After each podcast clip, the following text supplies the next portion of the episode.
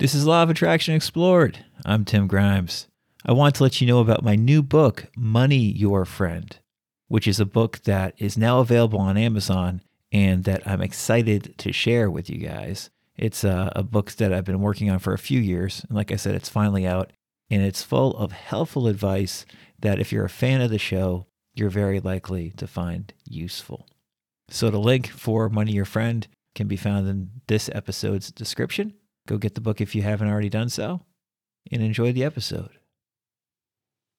Hello, it's good to be back with you. I know it's been a while since we've done an episode of this podcast, and I'm happy to be back with something I think that you will enjoy today. I thought that we could explore something that often confuses people when it comes to these manifesting and law of attraction ideas. And that is the quandary that people often seem to have of how am I supposed to imagine feeling something that I want when I do not already have it? For instance, if you want to be in a loving romantic relationship and you've never had a relationship like that, how are you supposed to imagine feeling that? How can you feel that if you've never felt it before in your physical reality?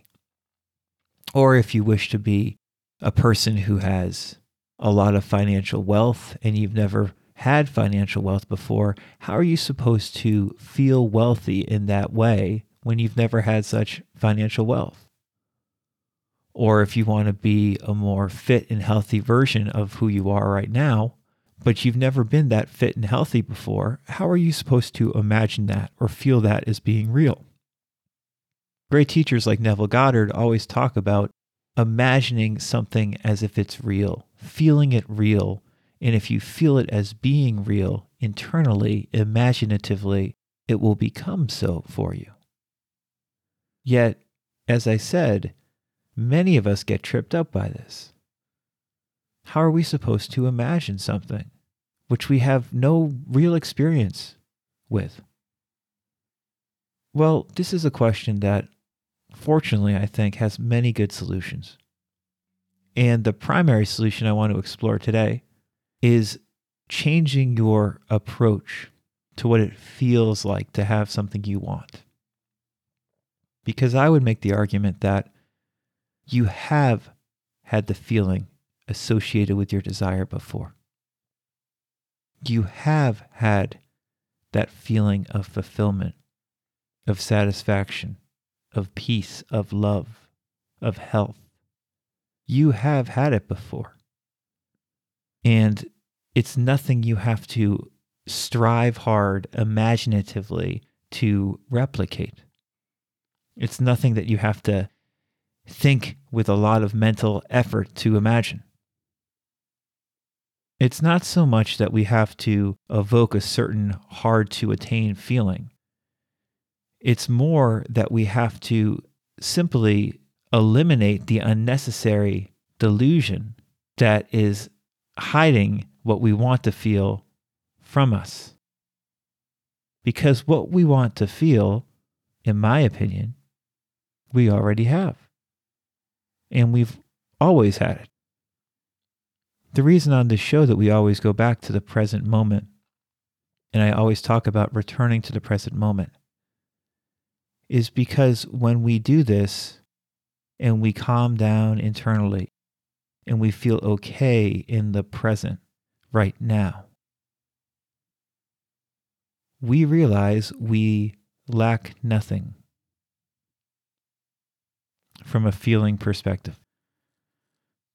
From a feeling perspective, we already have what we need. Yet, this is blocked out the way that the clouds can block out the sun. And because it's cloudy, we assume that the sun is not there. However, the sun is still there. The clouds simply have obstructed it. And so it is with how we want to feel. We say, oh, I want all that money because it would make me feel better. Or I want that relationship because it would make me feel better or I want to be healthier because it would make me feel better. And all of these, of course, are, are true in, in some ways on, on a practical level. But internally, emotionally, which is what so much of this law of attraction advice is pointing to, internally, emotionally, imaginatively, inwardly, you already have it. You've had it the whole time. And all you have to do to recognize it is become okay with the present moment. This right now is what you want internally. Right now, you lack nothing. So, for those of you who feel confused and unable to evoke an imaginal scene or a feeling imaginatively of what it would be like to have what you desire in your physical reality, simply don't worry about it. You already know what that feeling is. That's why you want it. But you don't need the external thing to show up to have that feeling. You can actually achieve that feeling relatively easily by doing so many of the exercises that we explore throughout this show and finding the ones that work for you. But so many of them, if not all of them, come back to simply being present and okay and at peace and happy with right now, the present moment right now.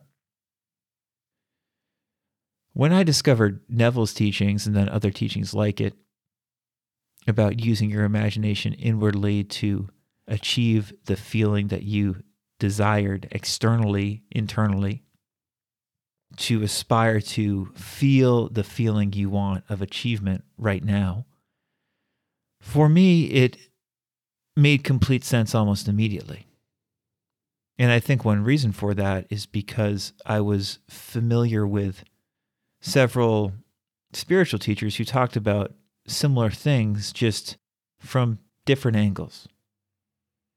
And the one that immediately came to mind for me, and without question, one of the spiritual teachers that has affected me most profoundly in my life, is Byron Katie. Byron Katie's approach, which she calls the work, really centers around feeling the peace of the present moment, the joy of the present moment, the fulfillment of the present moment. And there are so many parallels to Neville's work and other law of attraction teachers' work in this way, where you feel as if you already have it. You already are fulfilled. You already are what you want to be. Byron Katie's approach can really help you do this. And there's plenty of information on her approach and the work, as she calls it. And I'm not going to explain it thoroughly here. But I do want to go over the four main questions that Byron Katie has people ask themselves for things that are bothering them or for thoughts in general that they want to explore and inquire about. The four questions are this the first is Is it true? Is the thought I'm having true? And it's a yes or no answer. If the answer is no, well, then you don't have to answer the second question. The second question is Can you absolutely know that it's true? Can you absolutely know that it's true? And you answer yes or no to that. No wiggle room, yes or no, in regards to this thought you have. And then the third question to ask yourself in regards to this thought is how do you react? What happens when you believe that thought? How do you react? What happens when you believe that thought? And then the fourth question is who would you be without the thought? Who would you be without the thought?